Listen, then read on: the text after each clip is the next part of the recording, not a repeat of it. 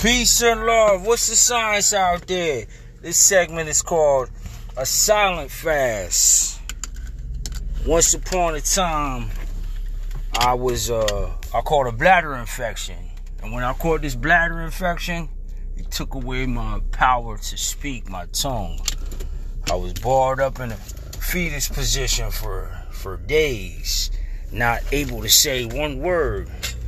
So it allowed me to appreciate the power of silence. When I finally got cured of my bladder infection, it allowed me to speak again. And then after that, I would go on silence fasts.